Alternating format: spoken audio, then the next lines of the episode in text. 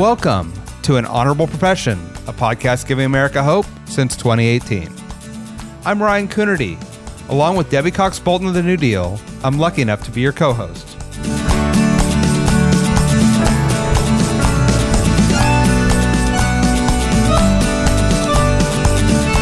An Honorable Profession is a New Deal Leaders podcast. The New Deal is an organization that supports the next generation of American leaders. From attorneys generals to state senators to mayors to school board members, these are the people that are pushing policies and politics that will respond to climate change, rebuild our economy, address racial injustice, and restore our democracy. These are incredibly talented people who have dedicated themselves to public service when their country and their communities needed it the most. Check out newdealleaders.org to see what I'm talking about. Welcome to an honorable profession. I'm Debbie Cox Bolton, CEO of the New Deal, we're proud to support so many of the inspiring leaders that you hear on this podcast. In this episode, I talked with the chairwoman of the Teton County Commissioners, Natalia Macker, about living and leading in Jackson, Wyoming, one of the prettiest parts of the country.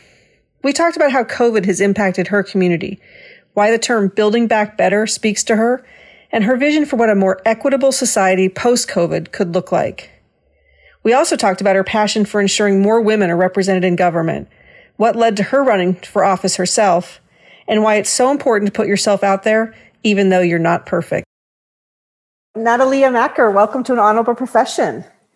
Thank you so much for having me. It's really fun to be here. I'm excited to talk to you, of course, starting with the fact that you live in one of the most beautiful places in the country, if not the planet, in Teton County, where you're a county commissioner. I would love to hear how you found yourself in Jackson. I landed here with a story similar to many people that live here. I came on a vacation and then moved here to live here for a summer and work, of all things, in the arts community here locally, which is very vibrant. And then during that summer, my then boyfriend, now husband, we got engaged and decided we'd have our wedding here. And then we started wedding planning. And then we kind of got stuck and fell in love with a small town. Of course, the incredible landscape. And I think really we've stayed as long as we have because it's such an incredible community that's very engaged and connected and have found a lot of support and love for that. I love that, and I have to say that I have been to Jackson and rafting on the Snake River, and um, it's just uh, it's special. so we'll do first. We'll do a, com- a, commercial for Jackson as if it needs it. but I I'd love, love to. I'd love to talk a little bit about what it's been like governing in these times, and every place of the corner of the country has been affected by COVID and the recession in different ways. So, just first, how has it been where you live in terms of the both that public health issues as well as what I assume has have had to have been a, a tough economic uh, hit, particularly with tourism being so important to you. But but what's it been like for you all? You know, it's been a year like none other. No surprise. And I think I feel very fortunate because our community has really done what it does best, which is rally together to take care of each other. And so, in my position, while we've certainly been through many challenging conversations and had to make tough decisions, at the end of the day, it has been such an inspiration to bear witness to a community coming together to solve the problems it's facing, to be willing to leap in and make connections with people that uh, they wouldn't normally interact with, to collaborate across sectors, and to really focus on the things that we can do something about. So we have to make a really difficult health decision. It's going to have this ramification on the community. What do we need to do to make sure that those people have what they need or that it's taken care of? And I think that piece, if as I have tried to look for silver linings wherever I can find them during this time, has been really exemplary to know that new community connections have been forged that will hopefully carry us forward as we potentially address whatever challenge we face as a community that's not a pandemic, but has given us new tools and new connections and new relationships. So that part for me today at the kind of one year mark has been really tremendous to think about. On the economic side, you know, we're heading into summer, which is our busiest season. And we actually had a pretty busy summer last year, which I think made some of the tension even greater because we wanted to take care of ourselves and follow all the health guidance, but uh, the rest of the country, in many ways, still wanted to come and visit. Mm-hmm. And so, making sure that we did the best we could there to try to balance all of those different factors was truly a challenge.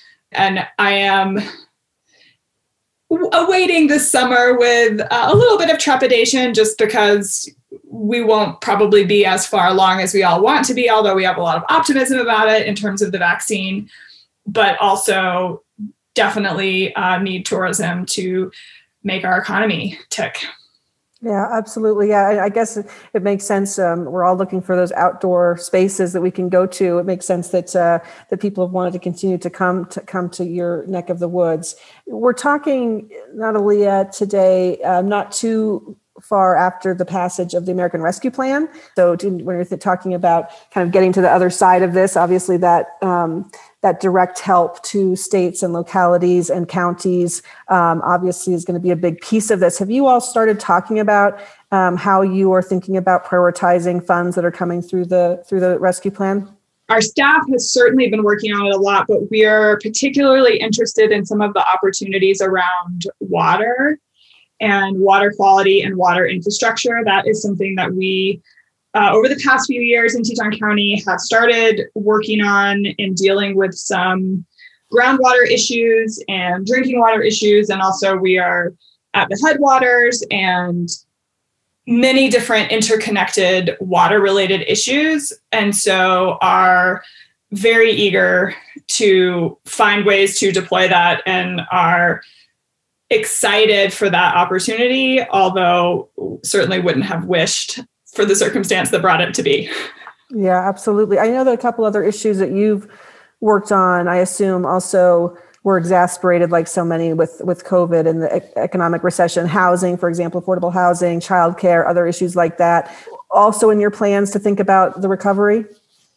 Yes, I am grateful in in the world of silver linings again that what many of us have perceived to be so critical to our economic well-being and our personal well-being which is childcare is now ever present on the tip of our tongues and part of our thinking about policy for the future. In our community we face many of the same factors around childcare that other places in the country face which is not a surprise. And i think our i'm hoping to build on some of the collaborations that have happened around our rapid response childcare needs during covid and just getting perhaps non-traditional partners in the room to think about what we need to do to support families and support small businesses when it comes to childcare because it's one of those places where there is not one size fits all in terms of a policy change or a formula for making it work and we really have to problem solve with all of the people that are engaged and all of the stakeholders. And so, looking ahead, I think because that advocacy and awareness is there right now from the last year, that we are poised to strengthen those partnerships and take some action steps. Um, I know we're looking from the governmental side at what are capital and infrastructure investments that we might have the resources to make and how to pair those with the private sector or the nonprofit sector to make more spaces available. In Teton County, one of our areas of need is for infant care and for that kind of birth to age two phase. And so, working with some of our local partners to make some tangible steps on that we also fortuitously had conducted a baseline inventory and needs assessment just before the onset of the pandemic. So we kind of know where we were. We have some new information about where we are now because of the pandemic. And so, with the heightened awareness, I think we can take some steps in the coming years to address that while simultaneously really seeing how childcare is linked to all of those other parts of the community. And I think that's a part of the conversation that hadn't happened before, that it had certainly just been if you're a parent of young children, which I happen to be, but if you're a parent of young children, you were in it, or if you operated a daycare, you were in it.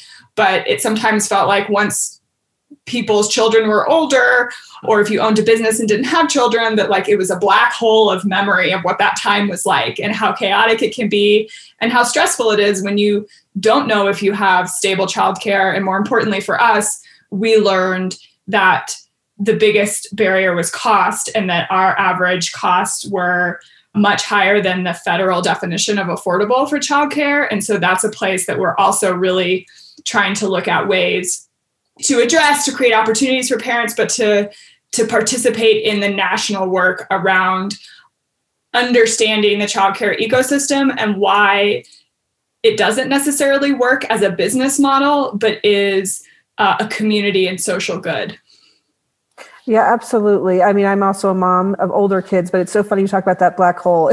just, I'm just you just get through the day, right, and figure out, you know, how you how you piece things together. That that that does not a, a good public policy system make. I think that that's that's right. And you talked about, you know, how COVID shone a light on so many really systemic failures, frankly, on across so many issue areas that were so, you know, just laid bare uh, when when the pandemic hit, and so it's great to hear you thinking about how to address some of those, and and and how great that you had the needs assessment to start with. You've talked, I've, I've heard, I think even as earlier than the than the pandemic, you you talked a lot about equity as a priority, and I'm curious in in kind of this context as we think about to use the president's phrase, building back better.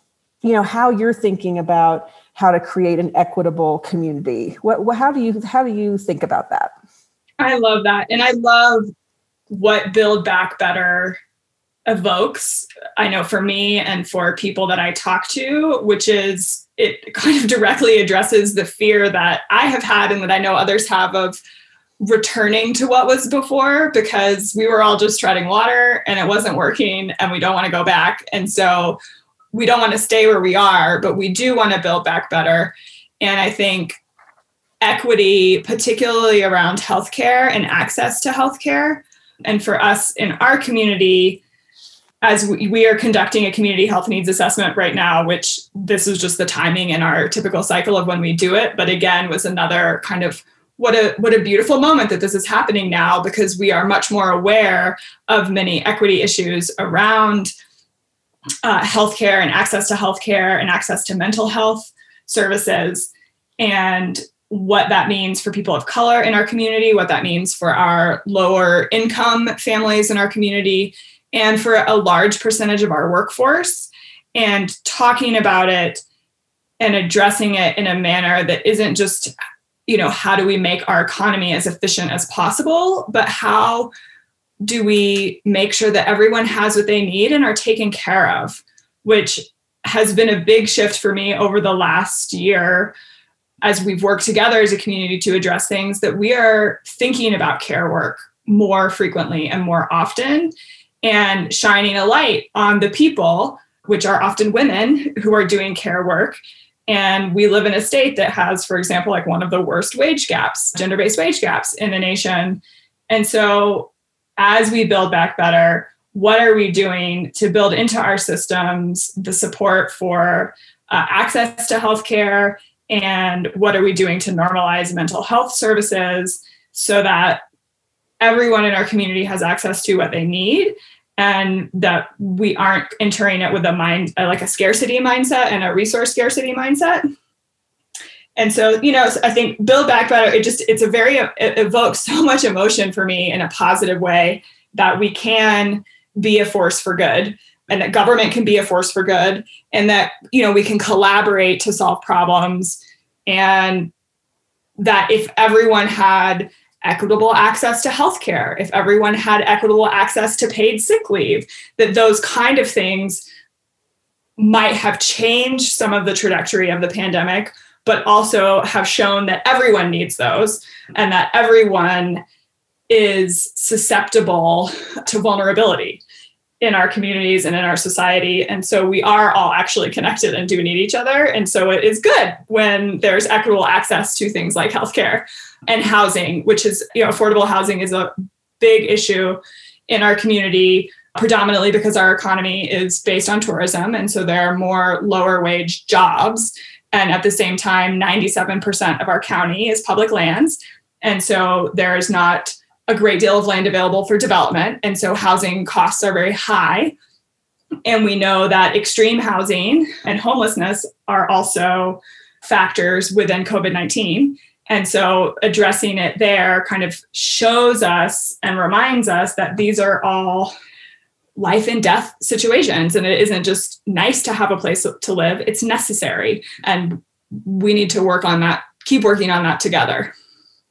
Absolutely. And I, and I want to come back and talk about women's issues although i hate to say that because as you say they're, they're everyone's issues but i think that you know women having a voice at the table has been an important part i think of your of your own journey and i want to come back to that but i i, I want to pick up on one other topic first which is uh, another issue i know you guys have been looking at in your community and that we're grappling with around the country is this uh, racial injustice particularly around uh, the police shootings and the tragic deaths I think that you all had a task force, if I remember right, where you were recommending continued research around the police and and, and people in crisis. And I believe that you're you're in large part leading some of that effort. How's that going? What what what issues are you finding and, and what are you hoping to do in your community to address some of that?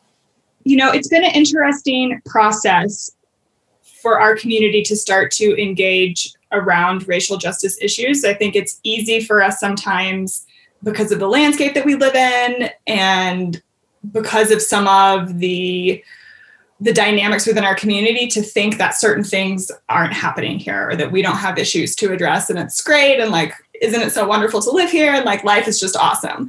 And so i've been really pleased that there has been pretty widespread recognition that we need to start investigating issues of racial justice in our community we have chosen to start really slow, which I think is the right step for us at this moment in time to to investigate all of the places where there might be work to do. So we did form a committee that was in large part spurred on by a group of community activists who brought some things to our attention and then did a great job of offering ways that we might take some first steps in this issue. So we did something that I will laugh at, but I actually think was a good idea, which is that we created a committee to understand what it is that we should ask for um, in creating a stakeholder group in an RFP. So we created a group to to investigate the first step, and they came, you know, people from the mental health services, from substance abuse services, from law enforcement, and community members and and from some marginalized populations within our community and worked through a process that had its ups and downs but they came out with some recommendations for our next steps and for steps that we might take. And i think those are going to unfold over the next few weeks and months. This group was particularly focused on the intersection of public safety law enforcement and predominantly mental health services. And this question of um, the idea that was initially posed that we felt like we should investigate was something that's happened in other communities and that we saw there which is when you call 911 for help is a police officer the best person to show up at your door? Or are there certain circumstances where a variety of community responders might be able to address a situation and help a community member in the best way that they need. And I think there's a lot of interest in investigating this and that we're going to keep looking at it. At the same time, we at the county, we set uh, two year kind of focus areas within our strategic planning. And we, I was very excited to propose and have accepted by my board that we make equity, diversity, and inclusion a focus area for the next two years. And that we spend time both looking internally at ourselves as an organization and opportunities for growth there and area challenges that we might need to address as well as how are we looking at those things in our community and particularly starting from the place of how are we making sure that all voices are included in our policymaking so that we can actually understand what community needs are because our general participants in policymaking are pretty homogenous and often look like those of us sitting in the seats. And so, what are those barriers to participation in public processes and public policymaking? And so, kind of two tracks there. We're going to start with an equity assessment of our organization internally and see what action steps might come from there. As a a doer. Um, I'll say I'm a doer, uh, an initiator.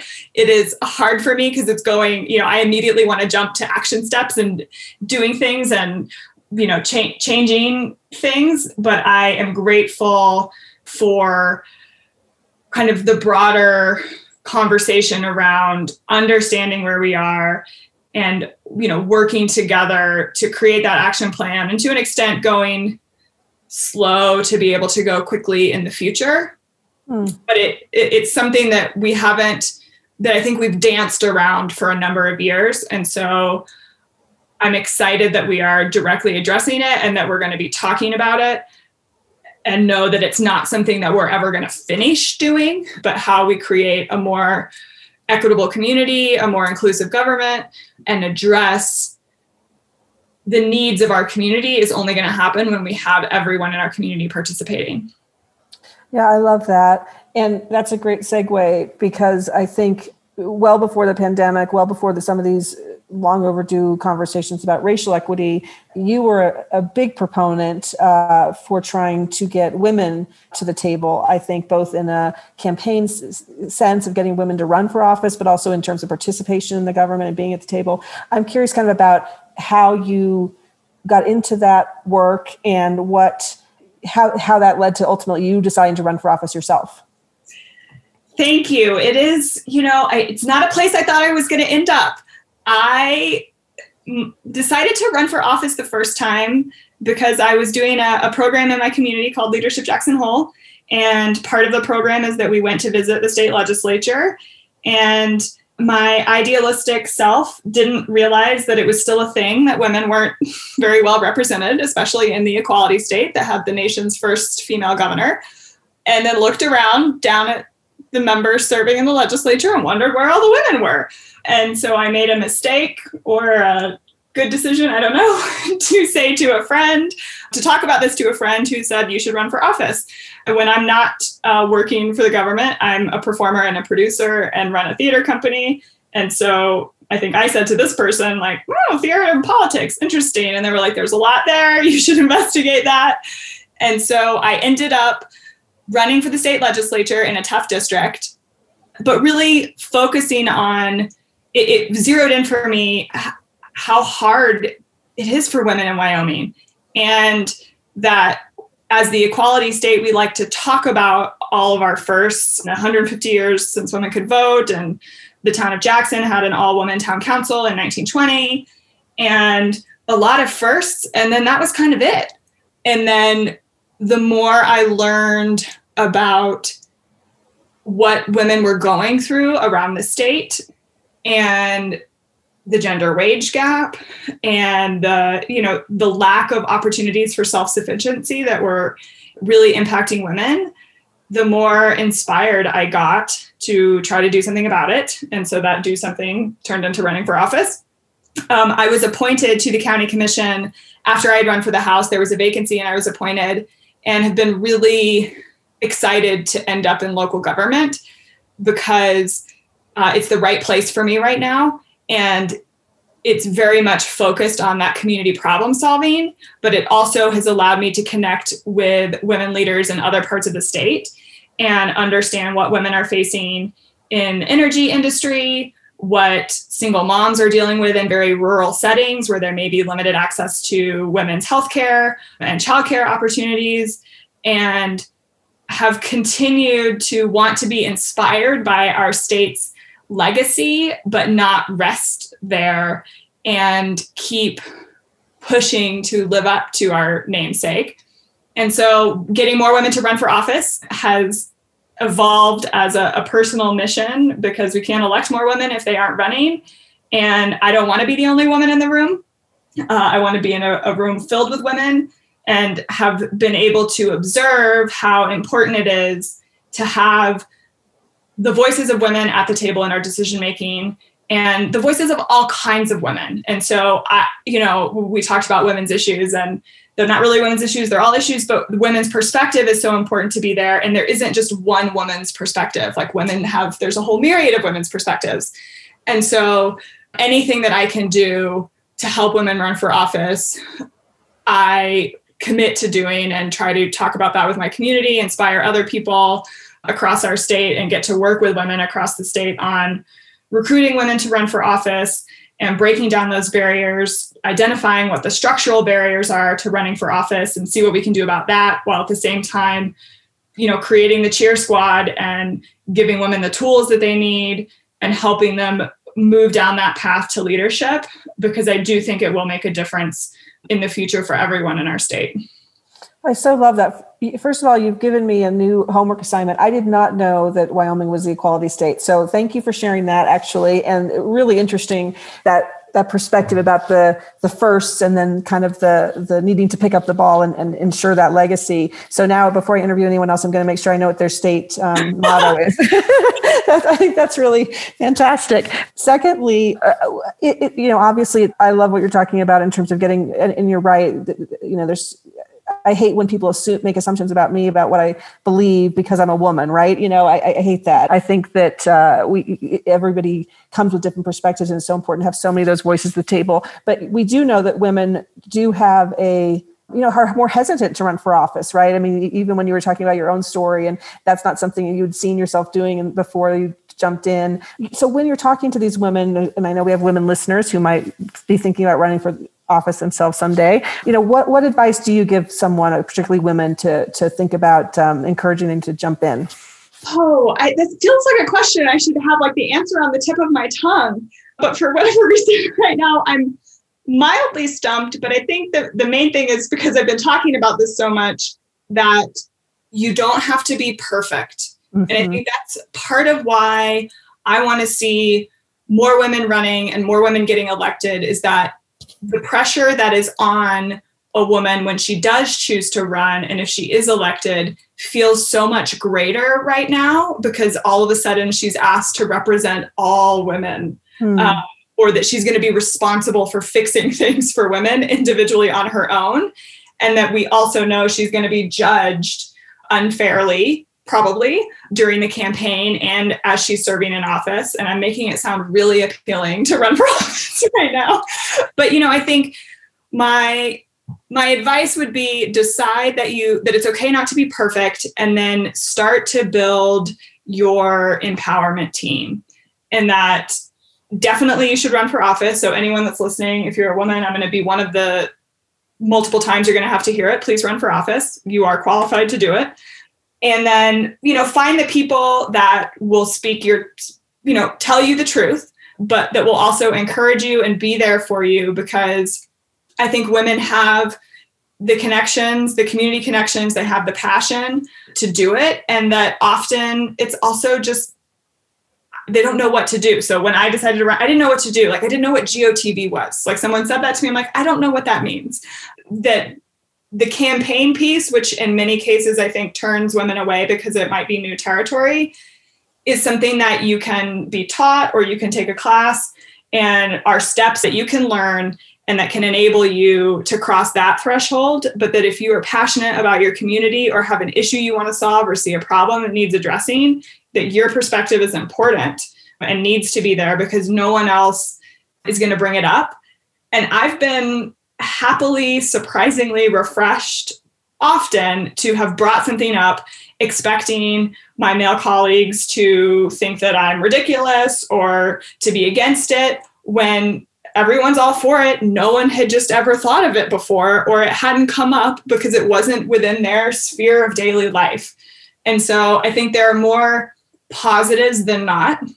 And the other thing, and I'll say this as a a woman in a state that is, you know, politically predominantly led by men, that I prefer to have women mentors but that you might have to look for a mentor in men, and that there are many that have experience that they are excited to impart and support and encourage women to run for office. And so I think that has been important for me to be able to get comfortable with finding both women and men mentors. I love that. And I think that's a perfect answer, actually. I, I, about, you know, starting with just not thinking everything has to be perfect or that you have to be perfect and that you don't have to carry the pressure. We, you know, I, I was, I was actually thinking about asking you, this is a funny thing, but I was thinking about asking you about juggling, being a mom, right. And being, and, and, and, and you've got your artistic job with the theater, which I want to ask about later and, and, and your work on the commission. And it's like, and then I had that thought about would I, you know, am I asking that because you're a woman or am I would have I asked that question to a man? And it's like, you know, and and it's um it's just so interesting to me that we do have so much pressure, right? We are the ones that we're assuming that we're the ones who are doing all the juggling and the balancing, frankly, because we probably are. But you know, it's uh it's important to to realize that, you know, you can you can just do what you can do, right? you know, and you, you've got to find a place to make an impact and and take it. And so um, I think that's fantastic. And and one thing I just wanted to point out, you you kind of mentioned it, and so I hope it's okay that I bring it up. But obviously, you you, you mentioned running for the state house because of what you saw in the state legislature, but you weren't successful running for the state house, and then you ended up on the on the commission. And I also think that you know you can you can run or you can you can take a step right or do something, and it might lead to something else you didn't even realize was an option, right? You know, so I, I think that that's you know yeah. that, that that that that advice of just kind of doing it and as you're doer is really great advice, frankly. Well, and I, you know, I appreciate you pointing that out because it was it, it was a race, my first race that the odds were real long, and I knew it. But it was the seat that I was running for, and it was important, you know, in Wyoming, and I think in particularly other rural parts of the country, there are many public office seats that people run unopposed. And for whatever reason at that time, and I think today still, it felt really important to me that there not be an election that wasn't really an election because the purpose of this is that people who are going to represent you and make decisions that are going to impact your life have to go out and talk to the people that they represent and talk about their ideas and their positions and listen to their constituents. And if someone is running uncontested, they don't have to do that. And so by having a contested race, at least we were out. You know, I went door to door a ton and you know got to to introduce issues and ideas into the narrative that would not have been there if i had chosen not to run just because the odds were long and then exactly as you said never in a million years would have expected that what happened was going to happen. And it all led like one thing led to another. And i think we can just keep looking for places to serve. And the, the other thing i want to say because you reminded me of something that i've been thinking about a lot related to, to women running for office and also what men can do to support women for running for office.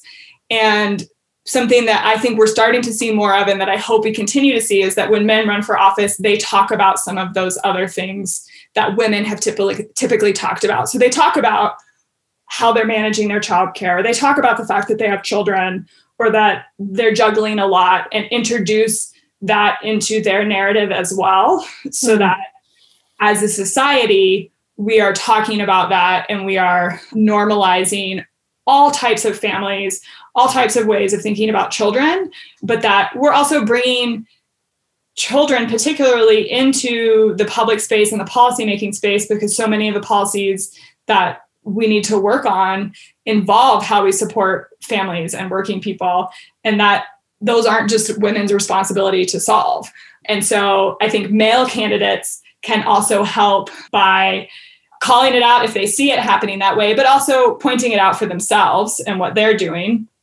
It is a double edged sword because we know from uh, gender wage gap research that when women become mothers in the workplace, we see their income decline. And when men become fathers, we see it go up. So there's still a lot of work to do.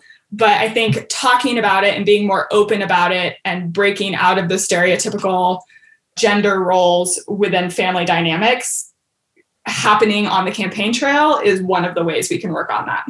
Yeah, I love that. I absolutely agree with that.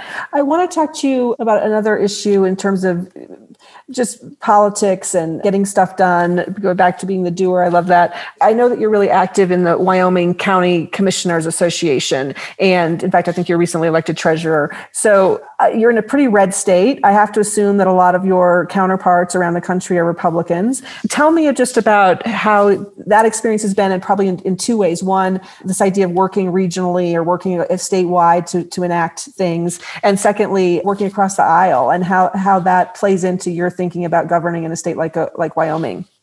Yes, indeed, I am the minority party in a supermajority state. And it is fascinating to exist in that space and also interesting because it's the only thing I've ever known as a public servant. And so I was recently elected treasurer of our County Commissioners Association and have, I think, because some of the issues that inspired me to run for office were statewide issues or things that were within the jurisdiction of the state government, but the counties work very closely with the state, chose to really get involved in our Commissioners Association, but also because our state and the challenges we face in terms of state funding implicate counties and also implicate the education of our children. And so I, you know, we get we're the blue dot in a red state.